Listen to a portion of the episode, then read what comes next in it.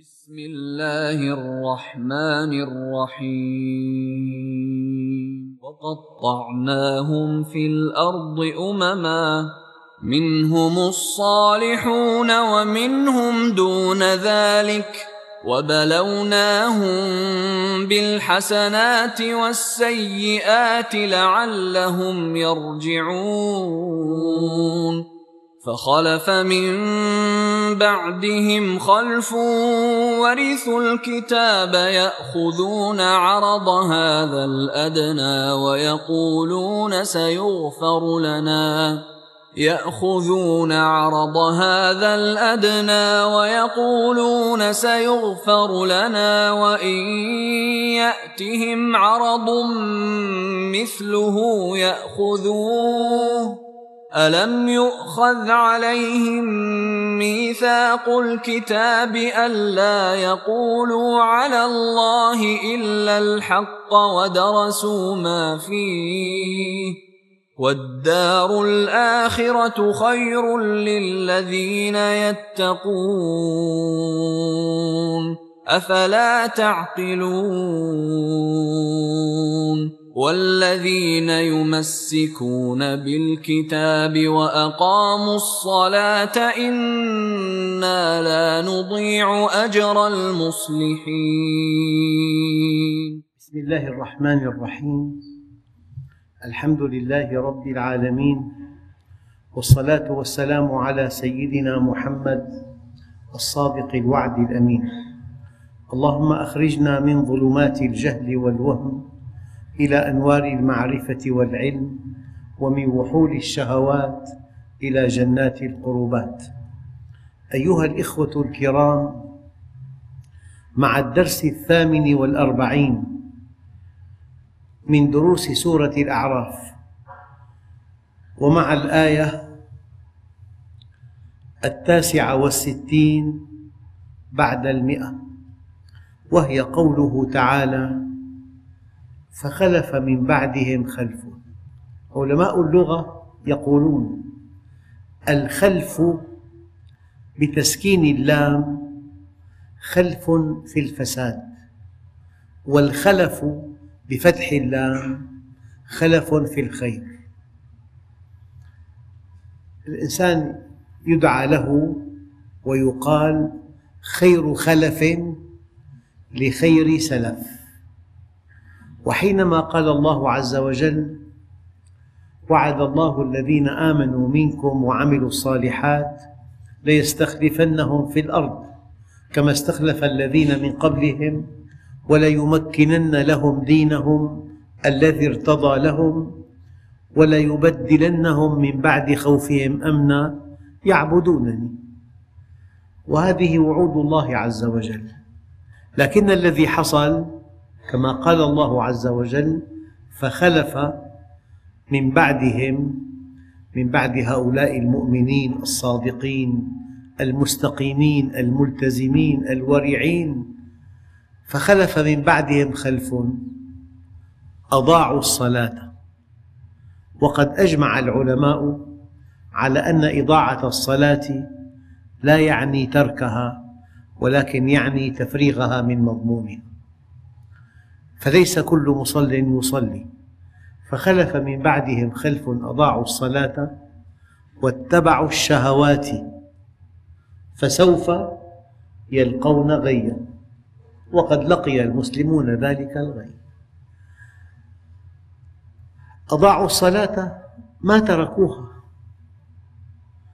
ذلك بأنهم كفروا بالله ورسوله. ولا يأتون الصلاة إلا وهم كسالى. معنى ذلك يصلون. والمنافقون وإذا قاموا إلى الصلاة قاموا كسالى.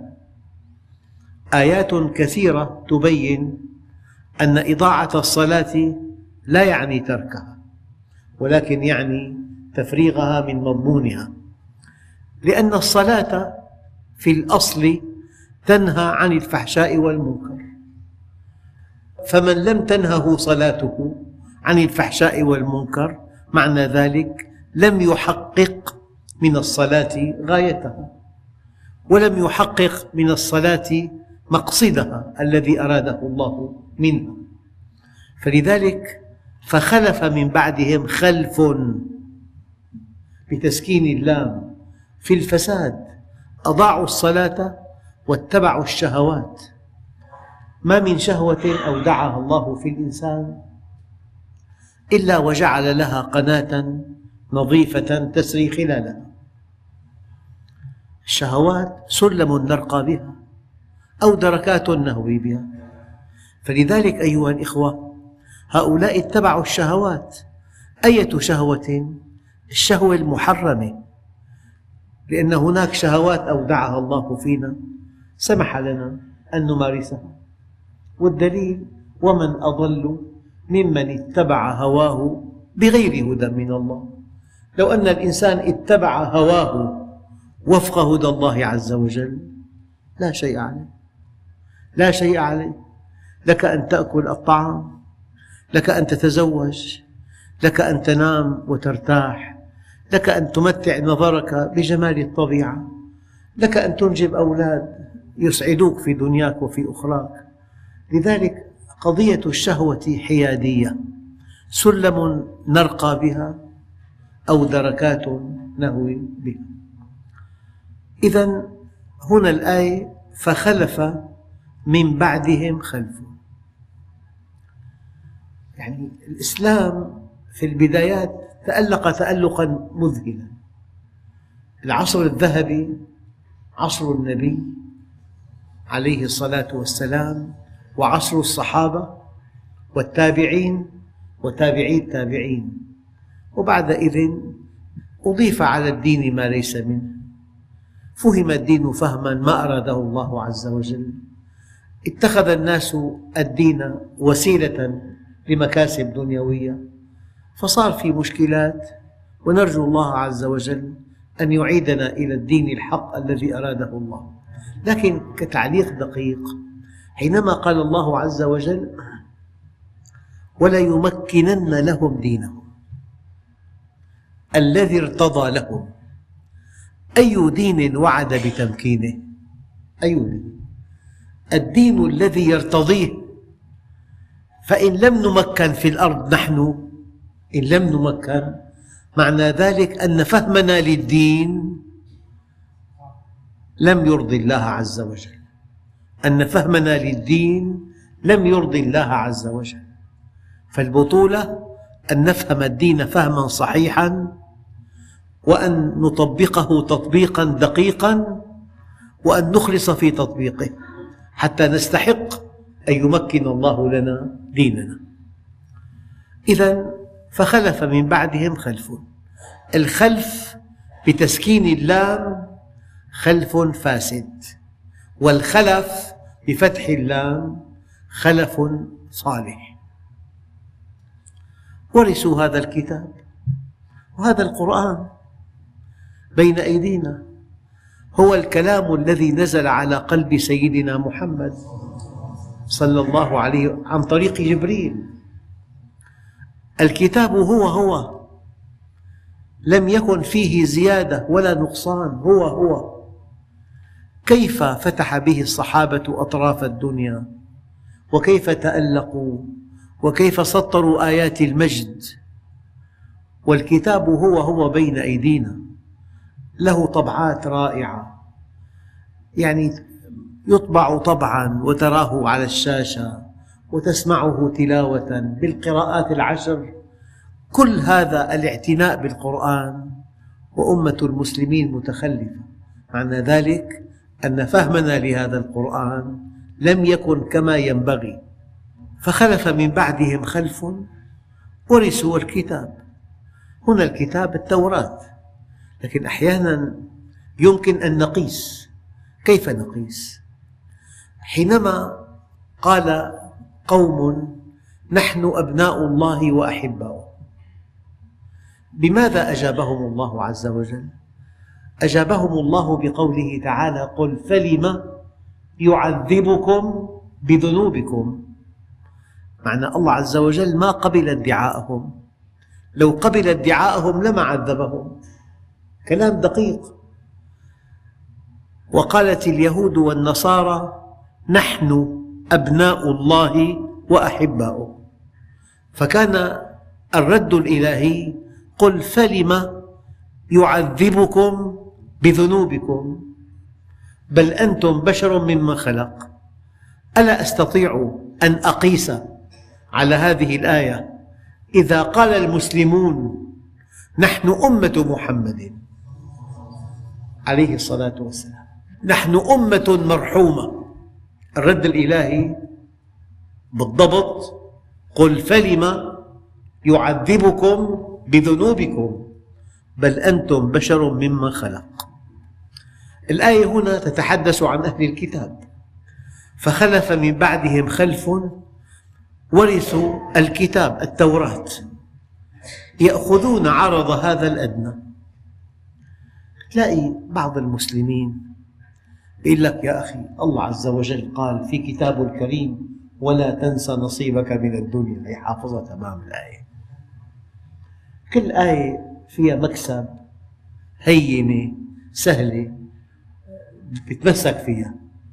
أما في آيات فيها ردع قوي لمن يأكل المال الحرام يقول لك نحن نرجو رحمة الله نحن عبيد إحسان ما لنا عبيد امتحان فكثير سهل أن تأخذ من كتاب الله ما يعجبك وأن تأخذ الأشياء اللطيفة.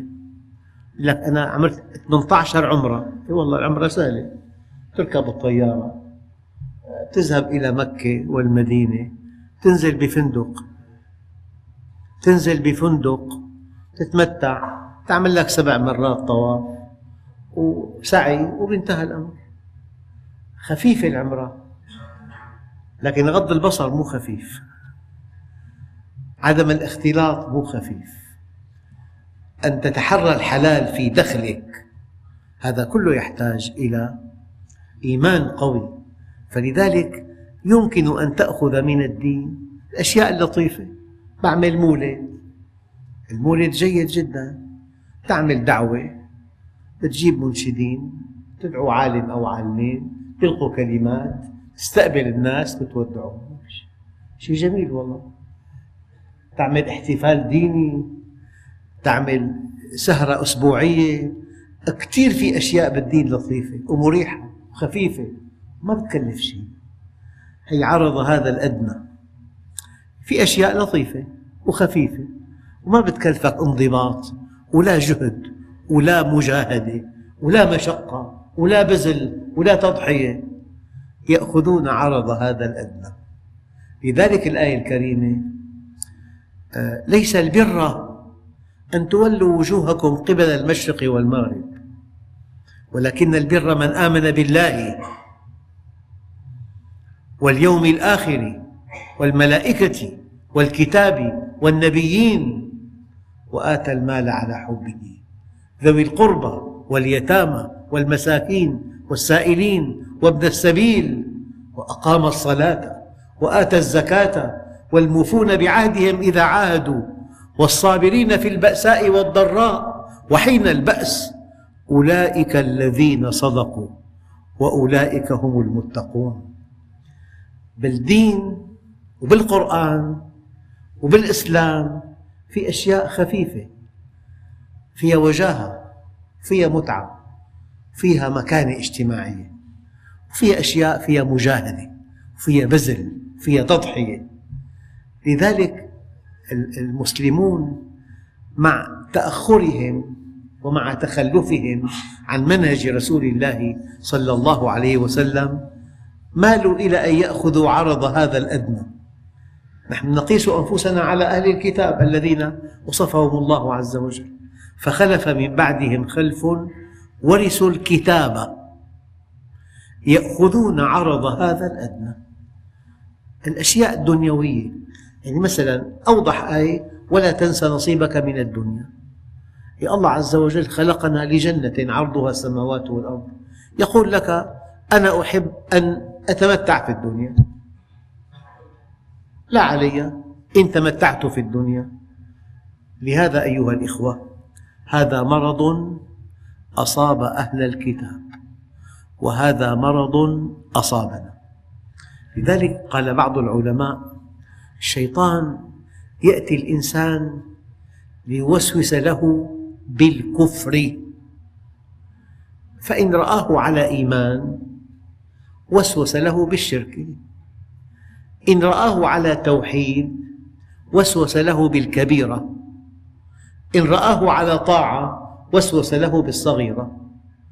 إن رآه على ورع لم يستطع حمله على الكفر ولا على الشرك ولا على اقتراف الكبيرة ولا على اقتراف الصغيرة.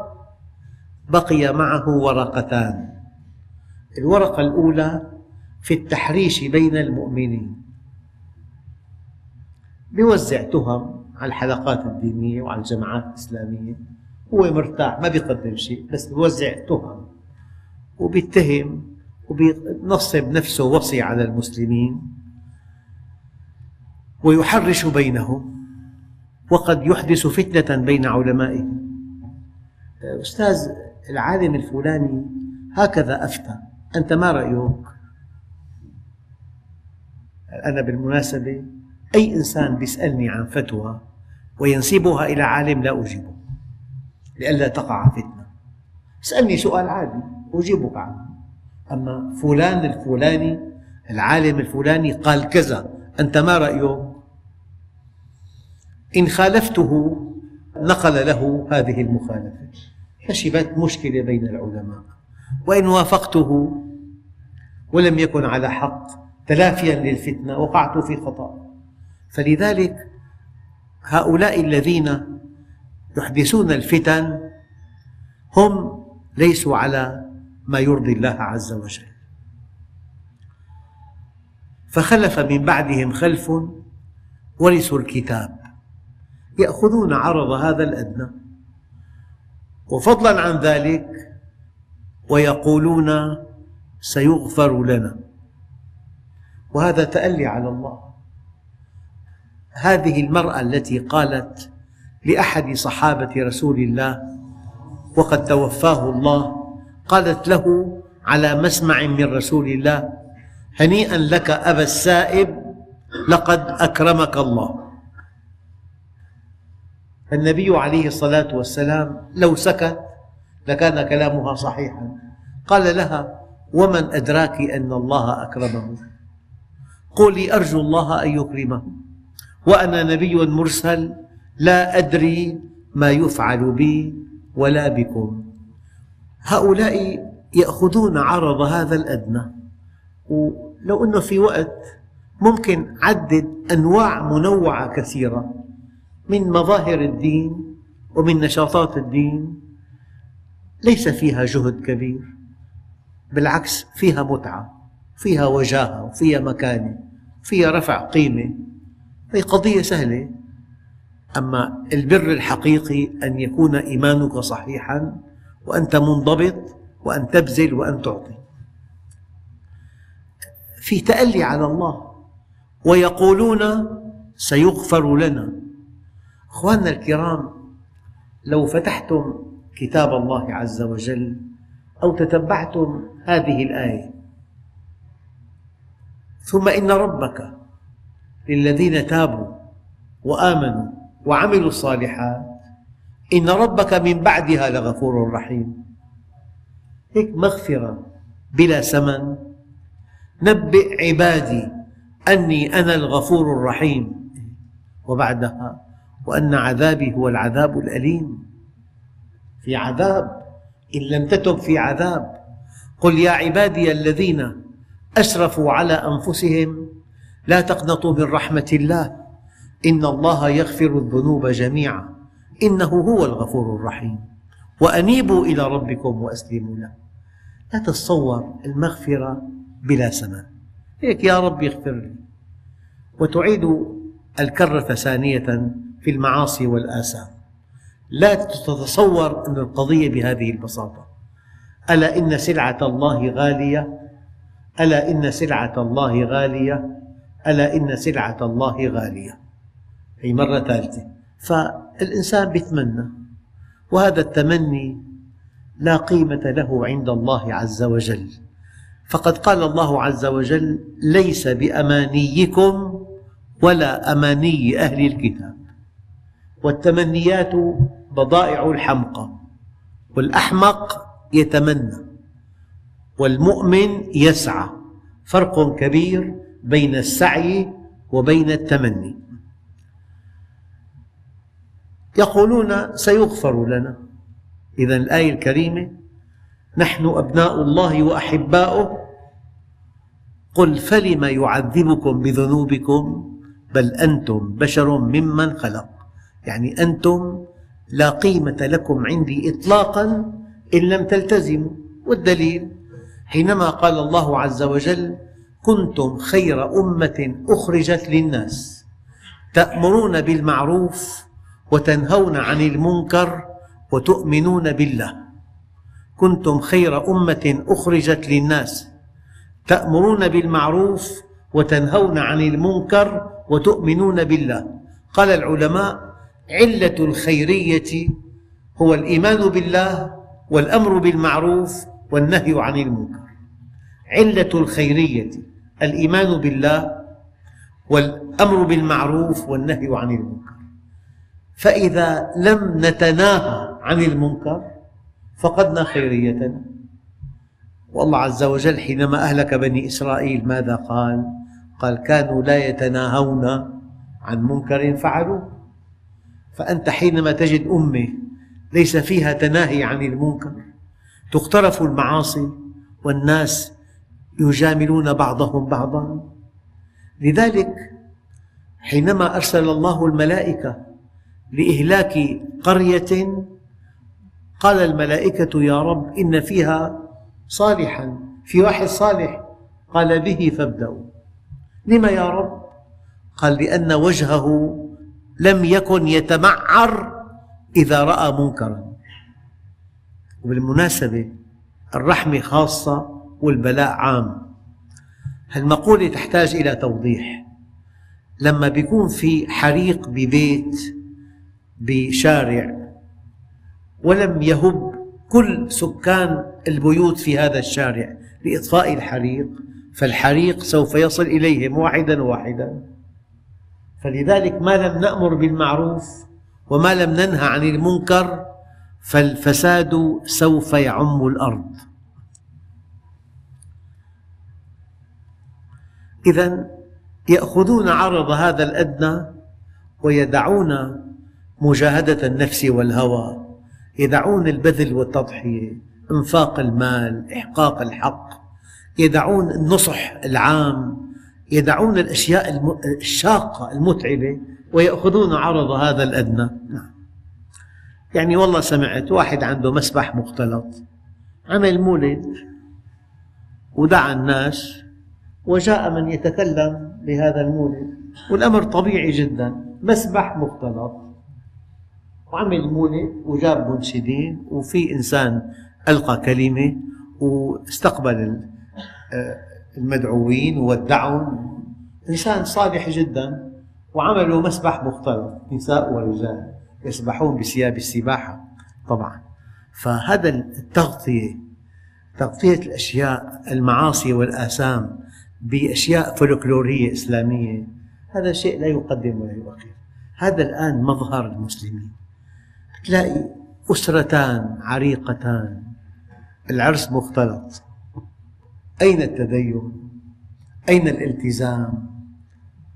بعدين بالدعوة الطيبون للطيبات. أو طيبين وطيبات إذا ما في التزام إطلاقا فما معنى الطيبون للطيبات؟ في مظاهر هي يأخذون عرض هذا الأدنى المظاهر الدينية يعني بعقد قران لك دعيت فلان وألقى كلمة ودعيت فلان وألقى كلمة هل أنت مطبق لهذا المنهج؟ هل أنت مطبق لمنهج هؤلاء الذين ألقوا كلمات في حفلة ابنتك؟ لا يريد سمعة. أنا دعوت فلان والدكتور الفلاني حضر وألقى كلمة وكان حفل رائع. وأنت لست رائعا. أيها الإخوة كلمة يأخذون عرض هذا الأدنى. الأشياء اللطيفة الخفيفة ما بتكلف إلا عمل لطيف وفي وجاهة وفي مكانة. هذا شأن المسلمين اليوم. تلاقي سافرة أنا اليوم صايمة. 27 رجب ما بقدر. ما شاء الله. يعني بتلاقي تناقض عجيب. الأشياء الخفيفة صيام 15 شعبان 27 رجب ما بيكلف شيء. ليلي شتي والنهار قصير. صايمة. والسفور كل ما فات المرأة ظاهرة ما بتقدر. يعني هيك هيك الموضة مثلا. الآية دقيقة جدا. فخلف من بعدهم خلف. ورثوا الكتاب يأخذون منه الأشياء الخفيفة اللطيفة.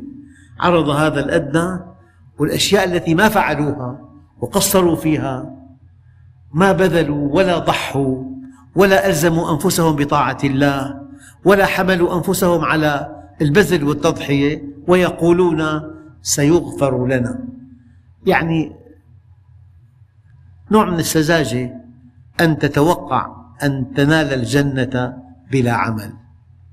يعني يروى أن واحد أمي لا يقرأ ولا يكتب توفي والده.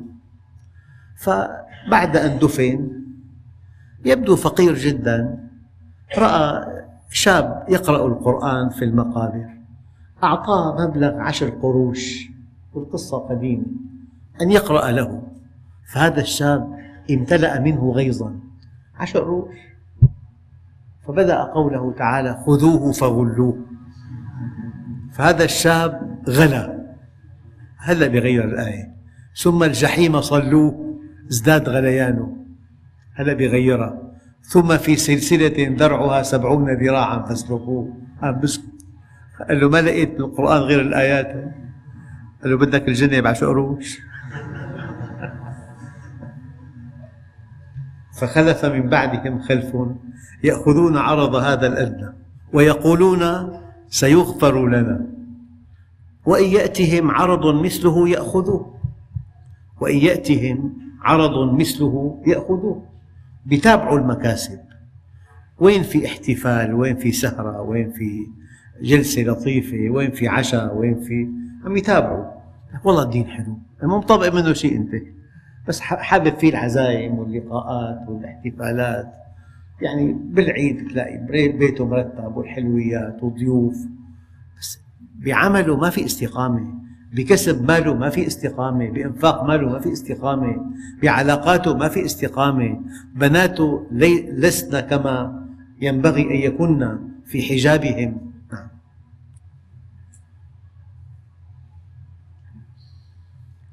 وإن يأتهم عرض مثله يأخذوه. ألم يؤخذ عليهم ميثاق الكتاب ألا يقولوا على الله إلا الحق؟ ودرسوا ما فيه والدار الآخرة خير للذين يتقون أفلا تعقلون؟ يعني تريد جنة عرضها السماوات والأرض إلى أبد الآبدين بجهد يسير.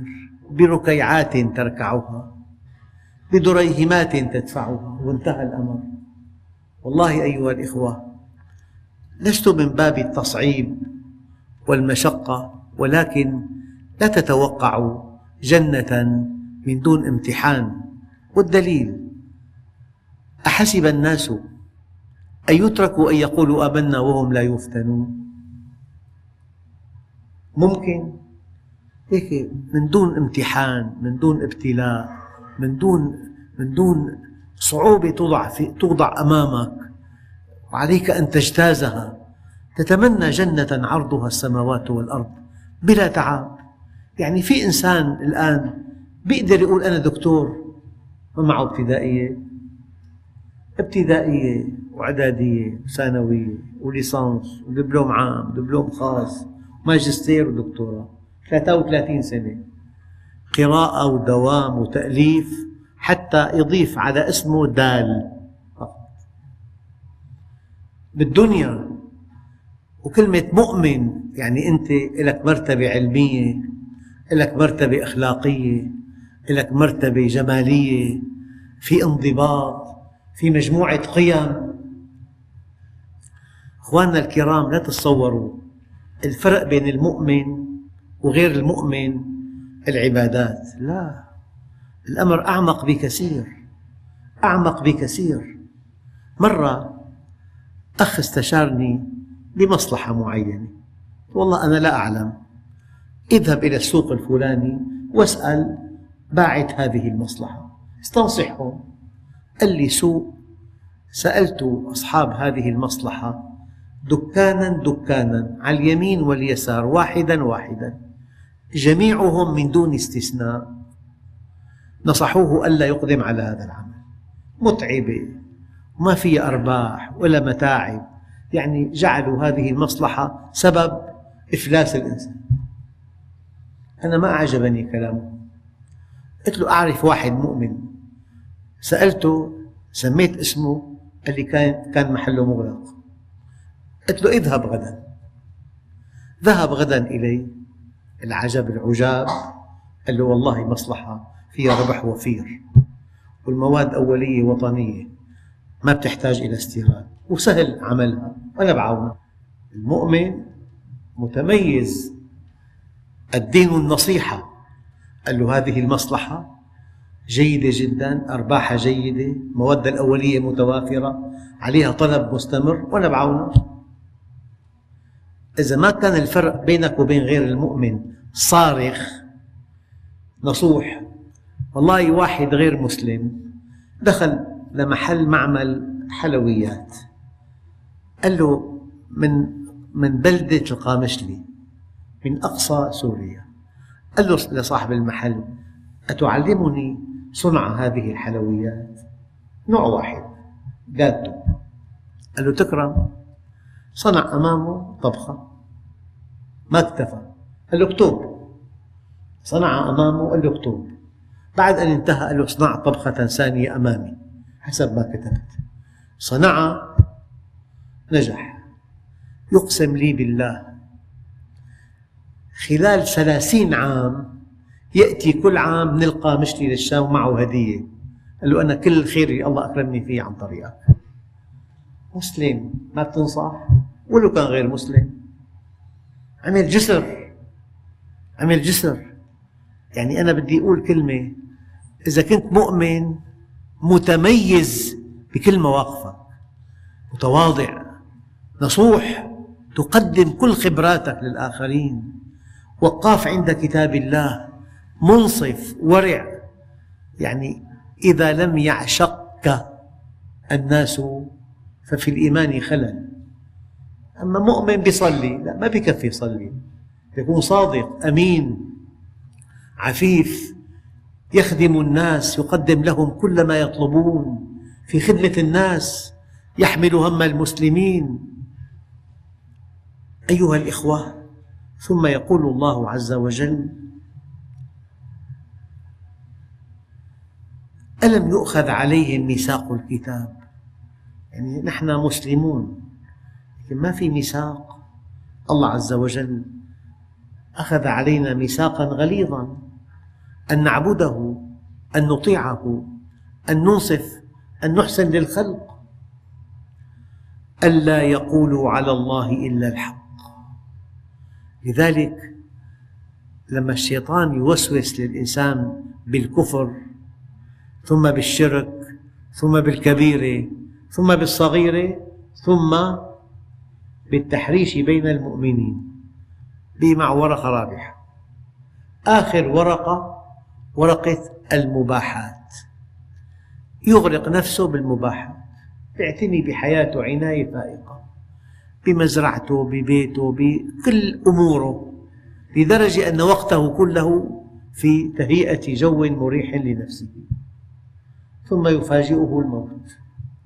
المباحات أيضا إحدى وسائل الشيطان لاستهلاك الإنسان. يستهلك الإنسان بالمباحات استهلاك رخيص. ثم يفاجأ بالموت. ألم يؤخذ عليهم ميثاق الكتاب ألا يقولوا على الله إلا الحق؟ إلا الحق. العوام لأن يرتكبوا الكبائر أهون من أن يقولوا على الله ما لا يعلمون. بالمناسبة الإنسان أحيانا يرتكب بعض الأخطاء. لكن هذه الأخطاء حينما يرتكبها قد لا تسبب فتنة بالبلد يخطئ مع ربه. أما حينما يتكلم على الله ما لا يعلم يعطي فكرة سيئة جدا عن حقيقة هذا الدين. فالله جعل المعاصي متصاعدة. الفحشاء والمنكر الإثم والعدوان الشرك الكفر. وعلى رأس هذه المعاصي والآثام الكبيرة وأن تقولوا على الله ما لا تعلمون. وأن تقولوا على الله ما لا تعلمون. لذلك إن هذا العلم دين. فانظروا عمن تأخذون دينكم. ابن عمر دينك دينك إنه لحمك ودمك. خذ عن الذين استقاموا ولا تأخذ عن الذين مالوا. ألم يؤخذ عليهم ميثاق الكتاب؟ ألا يقولوا على الله إلا الحق ودرسوا ما فيه. والدار الآخرة خير للذين يتقون. أفلا تعقلون؟ الآخرة أبد. ما في نهاية. والدنيا محدودة. وعطاء الله إن كان مقتصرا على الدنيا ليس عطاء. هذا العطاء لا يليق بكرم الله. أن يعطيك عطاء ثم يأخذه منك عند الموت. الموت ما كل شيء حصلته في الدنيا تخسره في ثانية واحدة. حط السماعة لك ما في نبض ما في نبض يأتي بمصباح يفتح العين يضيء المصباح الحدقة ما بتصغر يأتي بمرآة يضعها أمام فم الذي على فراش الموت. ما في بخار لا في بخار على المرآة. والحدقة ما صغرت بالمصباح. والنبض ما في عظم الله أجركم خالص. خالص يعني انتهى كل شيء. أملاكه المنقولة وغير المنقولة وبيته ومركبته ومقتنياته وشركته كلها موجودة. بلمحة بلمحة بتخسر كل شيء. بثانية في نبض هالبيت إلك. وقف النبض مو إلك. للورثة صار فما دام الموت بهالبساطة بلمحة بيكون ميت الإنسان. بلمحة بيكون شخص له مكانته له هيمنته. فجأة صار جثة هامدة. مرة كنت بالطيارة في محطة بالانتظار. رأيت نعش نازل مع البضاعة. كان إنسان له مقعد. هلأ بضاعة صار معه أوراق أوراق تخليص. أيها الإخوة البطولة أن نتوقع ما سيكون. أخطر حدث مستقبلي مغادرة الدنيا. أخطر حدث مستقبلي. ماذا أعددت له؟ الذكاء والنجاح والتفوق أن تعد لهذه الساعة عدة. كيف تلقى الله عز وجل؟ أنا قرأت تاريخ سبعين صحابي لفت نظري أنهم ما منهم واحد إلا كان في أسعد لحظات حياته عند لقاء ربه. كان في أسعد لحظات حياته عند لقاء ربه. ثم يقول الله عز وجل والذين يمسكون بالكتاب الدعاة إلى الله يحملون الناس على أن يتمسكوا بالكتاب وأقاموا الصلاة. الصلاة عماد الدين من أقامها فقد أقام الدين ومن هدمها فقد هدم الدين. إنا لا نضيع أجر المصلحين المصلحون مهمتهم تمسيك الناس بالكتاب وإقامة الصلاة. يعني تعمل وتتصل. تدفع ثمن اتصالك تمسكا بالكتاب. يمسكون بالكتاب وأقاموا الصلاة. يعني أنت ما بتقدر تصلي. الصلاة التي أرادها الله إذا في بدخلك حرام إذا في عدوان بعملك إذا في تقصير في بيتك إذا في عدم أداء لواجباتك. فيمسكون بالكتاب يحملون الناس على الاستقامة على أمر الله وفق كتاب الله وسنة رسوله وبعد إذن يدعونهم إلى الصلاة. فالصلاة تحتاج إلى إقامة. إقامة الصلاة بالمعنى الواسع أن تستقيم على أمر الله قبل أن تصلي. والذين يمسكون بالكتاب وأقاموا الصلاة إنا لا نضيع أجر المصلحين.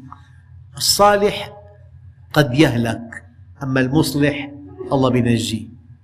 المصلح الذي يصلح غيره صالح في ذاته مصلح لغيره. ثم يقول الله عز وجل وإذ نتقنا الجبل فوقهم. نتقنا أي نزعنا. نزع الجبل من مكانه ورفع وكان كالمظلة. هكذا ورد في القرآن الكريم. كأنه ظلة وظنوا أنه واقع بهم. خذوا ما آتيناكم بقوة واذكروا ما فيه لعلكم تتقون. والإنسان أيام يقول عندي هموم كالجبال تسحقني. يعني سواء كان المعنى الظاهري أو المعنى المجازي أحيانا من قصر بالعمل ابتلاه الله بالهم. من قصر بالعمل ابتلاه الله بالهم. فالهموم تسحق. خذوا ما آتيناكم بقوة بعزيمة بإرادة قوية بإتقان واذكروا ما فيه لعلكم تتقون. واذكروا ما فيه من خير. لذلك أنت حينما تبحث عن حكم العبادات وعن حكم الأعمال الصالحة تزداد تمسكا بها. الإنسان منطقي يحب الخير لنفسه. فإذا علم أن الذي يفعله من طاعات سيؤدي به إلى جنة عرضها الأرض والسماوات يسعد بهذا. وإذ نتقنا الجبل فوقهم كأنه ظلة وظنوا أنه واقع بهم خذوا ما آتيناكم بقوة. يعني أيام الله عز وجل يسوق بعض الشدائد وكأنها جبال جاسمة على صدره. يقول كدت أنسحق من هذه الهموم أما إذا تاب العبد إلى الله توبة نصوحة عاش حياة ملؤها السعادة. إذا تاب العبد توبة نصوحة أنسى الله حافظيه والملائكة وبقاع الأرض كلها خطاياه وذنوبه. وإذ نتقنا الجبل فوقهم كأنه ظلة وظنوا أنه واقع بهم خذوا ما آتيناكم بقوة واذكروا ما فيه من حكم ومن خير لعلكم تتقون. لذلك علموا ولا تعنفوا. علموا ولا تعنفوا فإن المعلم خير من المعنف. والحمد لله رب العالمين.